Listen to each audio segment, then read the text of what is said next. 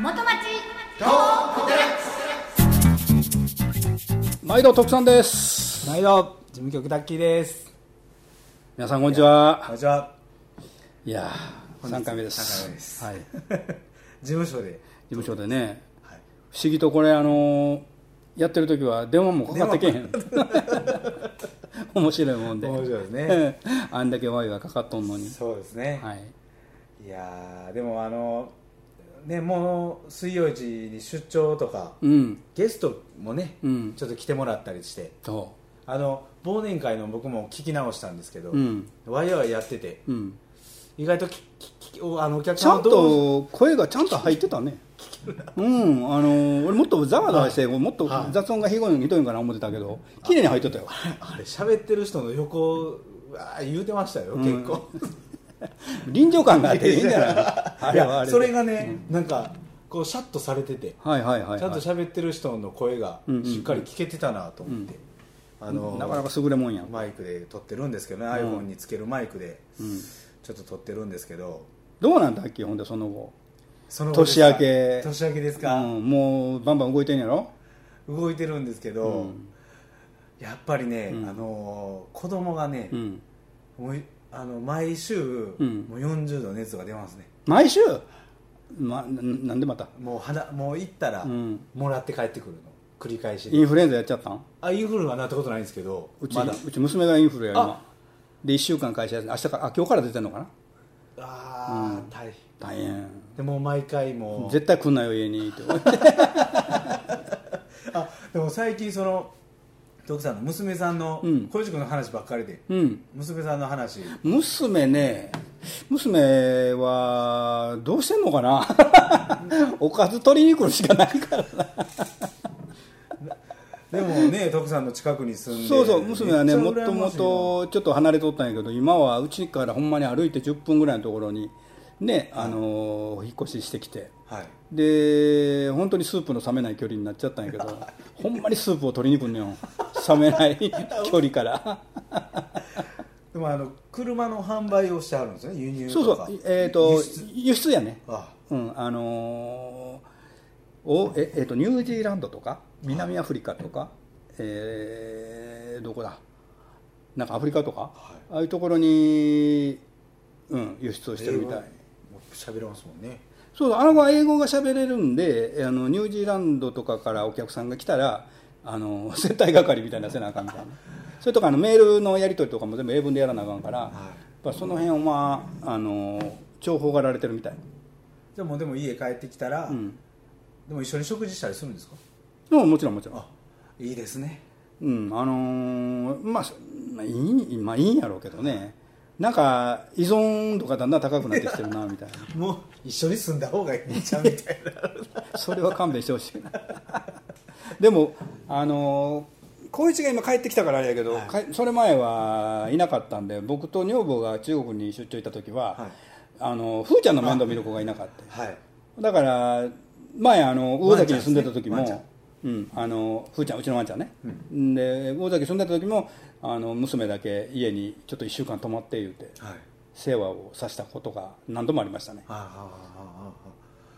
でもその帰りとか遅くないんですかその娘さんの仕事が帰りはね旦那さんいや彼女はもともと定時が6時ぐらいやから、普通に帰れば僕らより早いぐらいで,、うんで散歩行って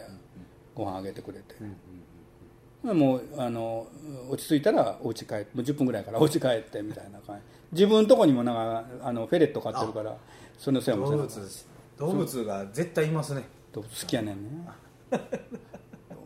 いやいや早く子供できへんかなと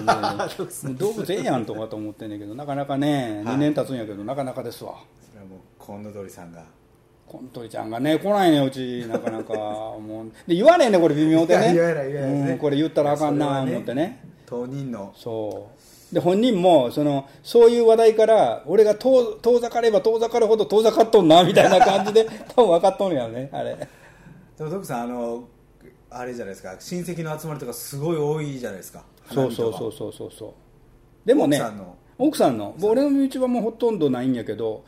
奥さんの身内はまだ兄弟だけで9人おるしああ9人でまあ1人亡くなったんで8人やけ どそこにまたあの旦那さんとか奥さんとかいてるし、だからでおばあちゃんがねおばあちゃんとうちのあの母親やけど、90今年4だあでそうもううんもううあのひまひ孫からひひひひ孫までおんのかいんでまあえらい大所帯になるんやけど、まあ、僕らは店をやってるんでそれが終わってからやからみんな帰ってから顔出すぐらいかな、それでもやっぱり行ったらそうやな20人近くおるななんだかんだ言ってうん、それでながにぎやかにワイのワイの、まあ、それで正月来たなって感じなんやけどはういんでもその元一部もね、うんうんやっぱファミリーみたいにちょっと忘年会もいい感じでそうね楽しかったなとう思いんました、忘年会でそういえばやったことなかったねやったことなかったですねねえ個別にちょっとはあったんですけどなかなかそうやカルボねさんが、カルボさんのところと一緒にとかちゅうちゃんとかうん、っていうのはなかったもんな、はだから俺あれあの時ね結構寄ってて何言ったか覚えてなかったんやけど後で放送聞いてみた ら元一部を増やすみたいなこと言ってたんやね倍ぐらいにするとか言って、増やさないかもしれんで今度今年の年末のあの忘年会は20人ぐらいの20そのうち新年号令会を追い抜くぐらいの 勢いででも大事ですよねやっぱりとそ思うよの増えれば増えるほどいろんなこうアイデア出ますしね、話あしてのてー楽しいですしね、なんかねその忘年会とか新年会が食べに行くとかいうのこれダメなんよそういうのって違うやろって俺思うね確かに食べ物というのははいえそこに一花添えるためには絶対大事なもんなんやけど、食べに行くことではないやんかそもそもがそうですねそこで話をしに行ったりみんなでいろいろこうね和気あいあいとこういろんなゲームやったりとかそういうことで盛り上がってそこに食事があってでもなんかいろいろこう俺また大阪市街とかいろいろ行ってんやけどやっぱりみんな食べに来てる人多いねんねあなるほどなるほどで俺この間そのちょうどえー一番街の新年御礼会の次の日やったけども、大阪地下街の新年御礼会あってでリッツ・カールトンでね、はいあのごっつ人ですよはいほんで、まあ、あのバイキングでいろんな料理がすごい料理がいっぱい出てたんやけど、はいもう名刺交換してなんやかんや喋ってて振り向いたらもうあれへんよ あの血気盛んな人たち若い人たちがもうずらー並んでもうさっきもわーもっと言ったらねはい僕らもう残り物をひそかに食べてたぐらいであじゃあ結構なくなったんです ね結構なくなったもうほさ終わりしないぐらいのほとんどの料理何にも残ってなかったもんでも僕も昔その働いてたところとかでよく呼ばれるんですよ、うんやっぱり新年御礼会とか、うんうんああいうところに行って名刺いっぱい持っていけよって上司に言われてガサッと持って行って、んで行ったらもうただ飯やねんから、うんうんもう食べなそめや言うてそうそうそうそう名刺交換もちょこっとにして、 ガツガツ食べてましたねだそういえば、まあ、1年に1回がええねんけ どできればその元一部はそうじゃなくて、はいまあ、もちろんその美味しいものがあってっていうのが店も大事やけどね、はいでも純粋にみんなこうもう仲のいい者同士が集まってワインのワインの言ってるっていうのが純粋なでもそれに近かったじゃないでもですちかろんいやもちろんそうやったんやけどな僕あの楽しかったしやっぱりハロウィンの後のうん打ち上げうんとかってやっぱり何かをやった後が一番ね仲良くなれると思いますし、あの楽しいのでみんなねやっぱり何かの事業とかイベントでつながった人たちがああやってこう、あの忘年会もとかいうになるやんかでやっぱりみんなねなんかこう仲間意識ってすごい他よりもやっぱ強いよな、はいうん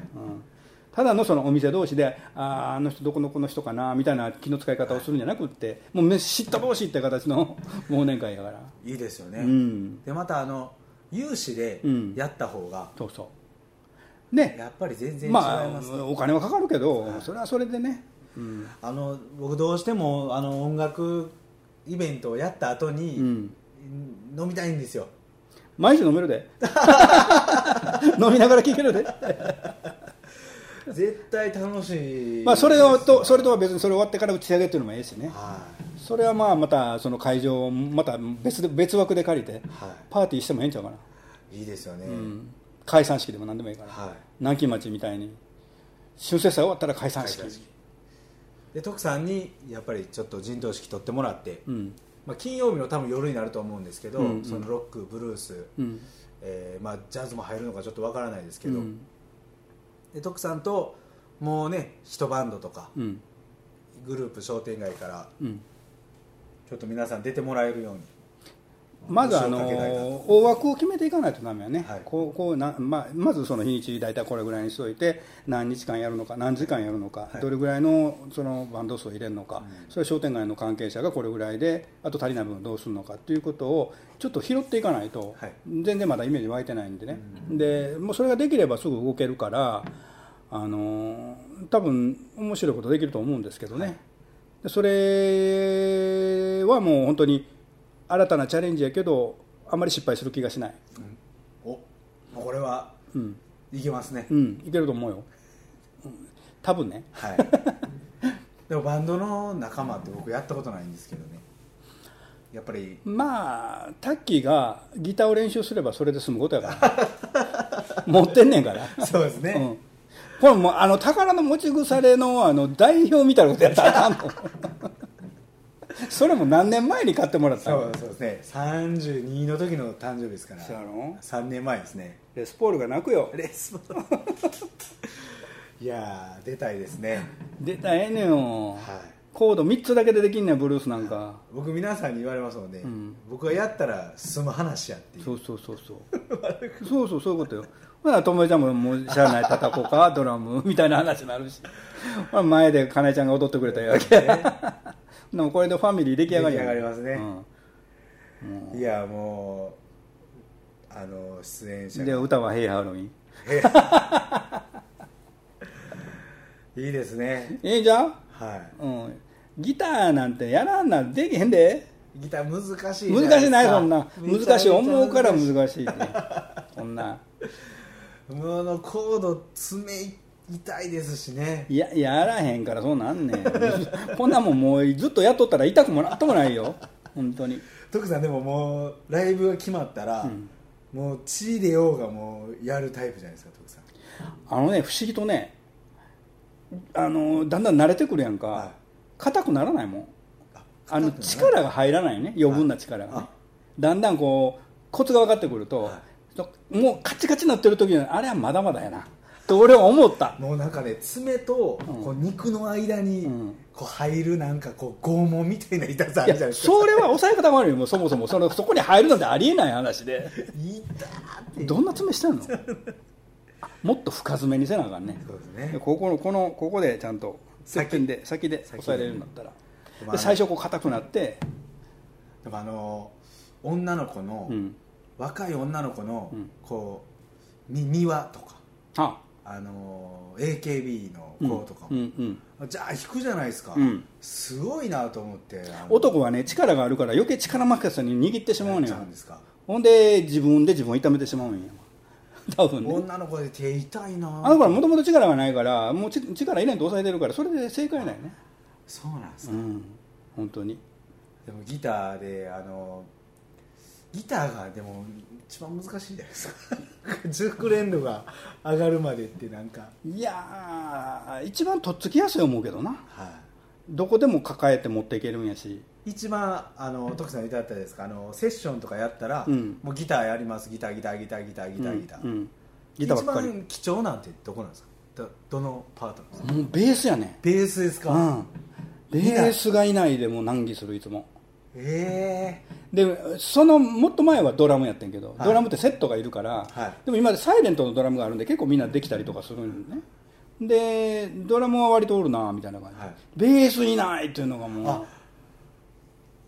すご徳くさん徳さんチーム徳さんに、うんベースがポンって入ったら、うんある程度こう組んでいけるもんなんですか組んでいけるねドラム、うんうんでも人間関係なんか大変そう本当に大変そうで すわバンドやってるやつはみんな変なやつが多いからね濃い濃いですもん濃いね確かにね、はい俺もそうなんやけど ね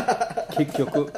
でその一人一人にその音楽のジャンルの好みが違ってたりとか、はいそう考え方とかが違うんで画が出てくるのやればやるほど、その画が出てくるとこれギクシャクしてくんねんねだからあんまり画を出すのもよくないしあんまり優柔不断でもよくないしってその絶妙のバランスでないとあんな長いこと何十年もバンドできないんやろうね、でも僕もそのイベントとかでやっぱり企画とかで仕事をやってる身からしたら、うん続けていこうと思ったら、うんやっぱりある程度頑張らんとあかんというか工業としてねでもね俺は思うけどねバンドにしても何にしてもそうやけどその演奏力とか音楽性とかそういうことじゃないよはいあの人間として最低限やらなあかんことをやれてる人とはちゃんとできるんやってはい練習時間にもう必ず遅れてくるやつとか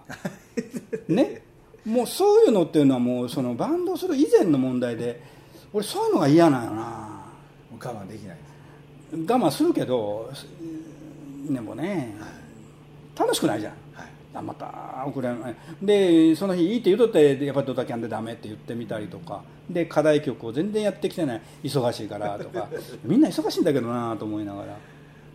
なかなかねその掛け持ちしてはる人もやっぱりね、いるじゃないですか、うんうんこう呼ばれて呼ばれて助っ人みたいな感いじやそういう人ならまだいいよ、はい別にお前忙しいないやろみたいなの がそんなそんなそんなそんなことないやろみたいな人がいやちょっと忙しくてって嘘つけとかと思うけどなでもあのチューちゃんとかもね、出てそうよこの元一部ファミリーからチューちゃんも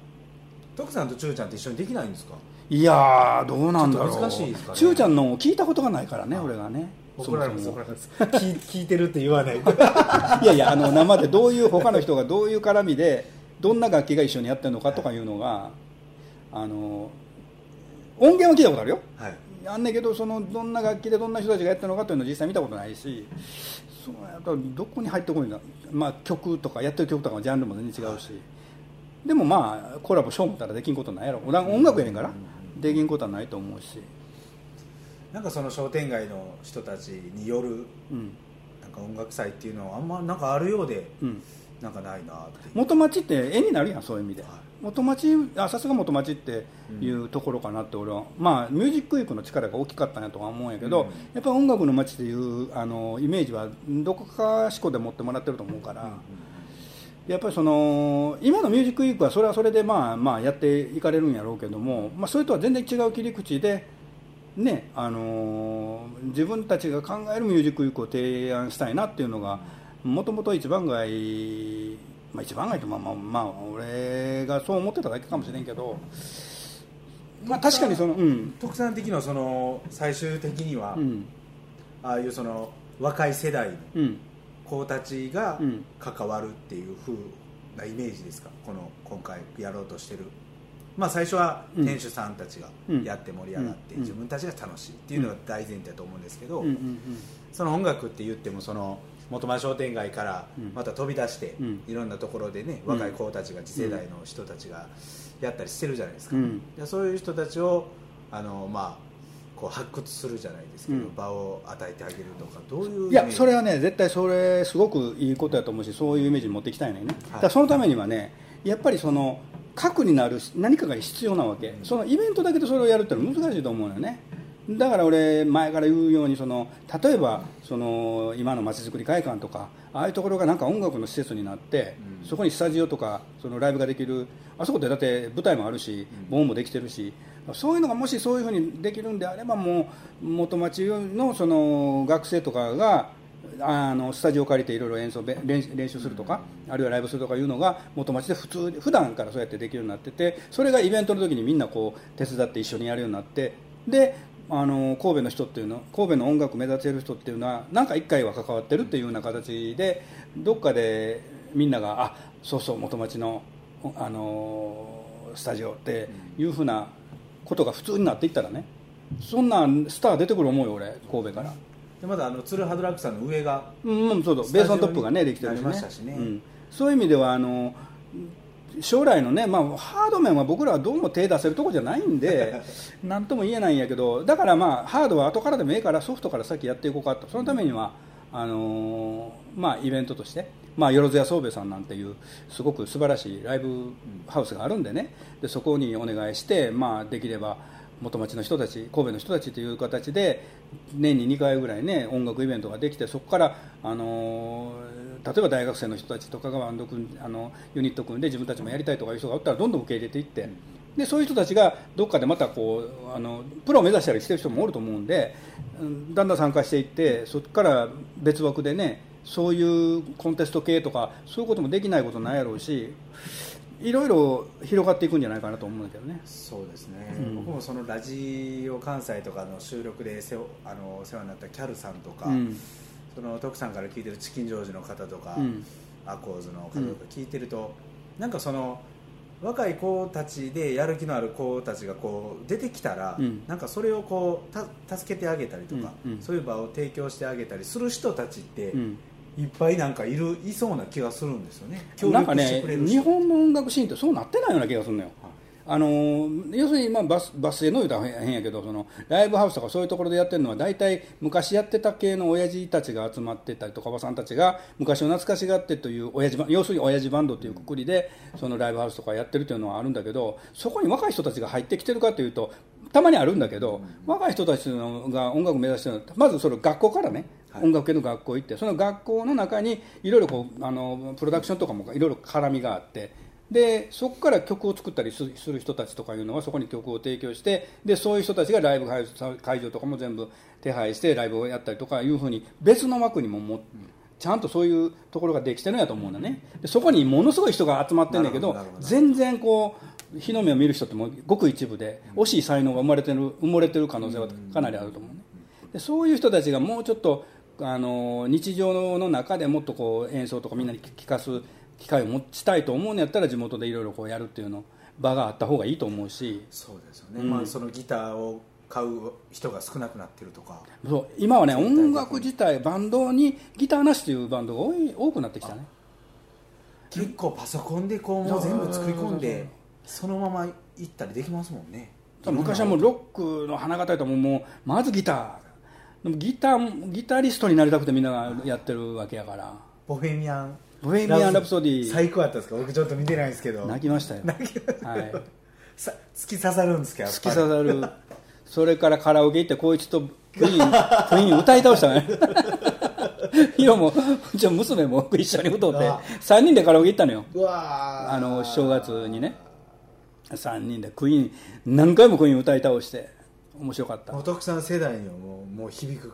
映画俺高校卒業した頃やったんよあああの高校卒業する前だったかなクイーンとかねエアル・スミスとか、あの辺があのちょうど出てきててもう本当にクイーンはもうびっくりするぐらいうまかったね、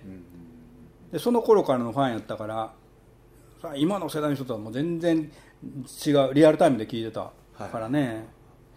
やっぱり思い入れがやっぱりあるんでそれぐらい、なんか僕らも周りそのやっぱりそのものがね、うん揃ってたので、うんそんなにこう衝撃的なこう、うん海外のうんなんかこうな何かと出会ったとかっていうのも少ないんですかね、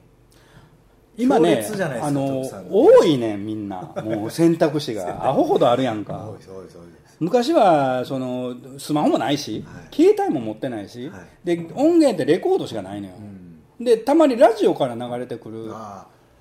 もう何かも分かんないもうわけねですほんねでだから深夜放送のあのベストヒット USA とか小林克也がやってた、あれを聞くのが楽しみでそこで、あの動いてるクイーンとか見れるわけやんかはいはいはいそう動いてるクイーンなんか見られへんねんもん普通に今 YouTube とかで検索したらどんなんぼでも見れるんやけどないんやから確かになんかね1個今ですと1個なんか知らんワードポンって入ってきたら、うんなんだろうと思ってこうネットで調べたら、うんもう動画もあるし全部答え分かっちゃいますもんね、そうそうそうそうあこういうことかそうとよかだから今はギター練習するのも簡単なんよはもう YouTube でポンと出したらこれ弾き方全部教えてくれるから、はで俺たちの頃はレレコードがまずあはいなはいはいはいいでそのはい聴けるその楽譜もそんななんか ないないないないねで歌詞カードもないからひらがなで拾ったりしてたようん 英語わからへんからうわーほんうわそうそう英語英語わからへんカタほカんナであの「ストーミーマンデー」とかいう歌詞 カタカナで書いてそれを歌ってたとかそんなんやったよだから逆にこうもう好奇心というかそうほんでギターもそのこのお同じどの音でもどこどこのどの音出してるかが分からへんからもうそこは推理やんねまたコードとかなってきたそられこはうもういやもう分からへんなん全だ然このおっちゃらーんっていうのがだから全部人によってやるやってることがちゃうかったとかあーそういうのあったんやけど今はみんなやってることみんな一緒ここの曲はここでこういうふうに弾いてるとみんな同じことやってるで何々バージョンとかあるんですそようねそうそうでついついみんな一応にうまいねん今の人はもうテクニカルで言うたらものものすごいねはあはあであの早弾きの人とか言うてもえぐい速さで弾きはるけどあのリードギターって、うんそのこうちょんちょんちょんちょんちょんちょんっていうそのメロディーのめ単音を弾いてところがあるくるうんそうんですかそうそうでサイドギターがこうコードをねコードうん2人いるんですかいやいらない一人でもやって一人でもやれるそのコードとコードの間にちょろんと入れるとうん、オブリガードっていうとそのそのコードにそのソロを入れながらコードそのコードソロをやる人もいてるしだからそんなにあのギターがね今いるっていう一バンドに2人ギターっていうのもだんだん減ってきたのもう1人ギターボーカルであとはピアノとピベーアスノピアノね何をするにしたってベースはいんのよあベースなしではちょっともうベー難しいスって面白くない面白いや面白い面白いと思う絶対だからギターからベースに転向する人もいてるんですいかてるいてるなるほどなるほでもあのギタリストのベースとベースをずっとやってる人のベースって全然またちゃうからなどなんかもう考え方が違う生粋のベーシストってなんか渋い感じします生粋のベーシストはねやっぱりあのギター弾けないという人も結構多くてベースとドラムが屋台骨なんですねそうそうベースとドラムがうまかったらバンドがうまくなるから ね少々下手でも他ギターなんて分かれんもんあんなもんいいかげなことしてもそんなにそうなんですねなベースとドラムがしっかりしとったらそのバンドはまず大丈夫でもこのラジオを聞いてる人でね、うんちょっと元町商店街のもうスタッフさんでも、もうどなたでも結構なんでちょっとご意見いただきたいですよね、うまいねああ意外にこの人こんなんやってたんやみたいなね、そんな元町トークデラックス聞きましたみたいなんで、徳さんとか、僕の SNS とかにでもどんどん入れていただいたら、ほんまのね理想の理想を言うと一番街二丁3丁目4丁目5丁目の中で「いやあの人こんなんやってるわ」あんなんちょっと一緒にやりませんか」が「いやーあそこの店の人が今度出るらしいよ」みたいなんでお店の人たちがここわらわら寄ってくれるこれが一番理想なんだけどなかなかそうはいかなそうな感じがあってねはいでまあちょっとやってるうちにそういうふうになったらそれはそれでよしやけどとりあえず形を作らなあかんからまあミュージック音楽やってる人やったらとりあえず受け入れて、うまいこととりあえずでもあれですよね一回開催して一回見てもらわないと、うんっていうところもあるかそもうしれないやねこれぐらいやったら僕らもできそうとうん、だからどういう骨組みするかっていうのはまだちょっと知恵がいるけどねはいただただロックをやってええかってそんなことじゃないと思うし、そうですね、うん徳さん次は多分その2月ぐらいになるんですけども、うんゲストさんをちょっと考えましそうょうやなゲストな、こっちから行ってもいいんじゃないの、これから行きましょうか、うん、それとせっかくこんな武水器ができてんから、曜そうですね、うん、それと水曜市とちょっと次は外にあそうか水曜日外行かなあかんねんなはいいや行きますよ僕はいくらでも次またゲストさん、まあ、プーさんも来てくれるかもしれませんし、うん今日はちょっとね、うん今回急遽やったんで、うん徳さんが来週もタイに行かないといけないというそうやんタイなあもう行きたくないな タイはしんどいですでもご飯美味しいとご飯は美味しいよ確かにガパオはうまいよでしたら来週はちょっとお出かけかそうやねあの次回はゲストさんをそうやねとりあえずゲストを探してください、はいうん、わかりましたホームページもその頃に絶対変わってるのでそうやね元町商店街の方と,、うんうんうんえーとトークデラックスの方もそれに連動して、はいはい、変わってますのでよろしくお願よろいししまくすお願いします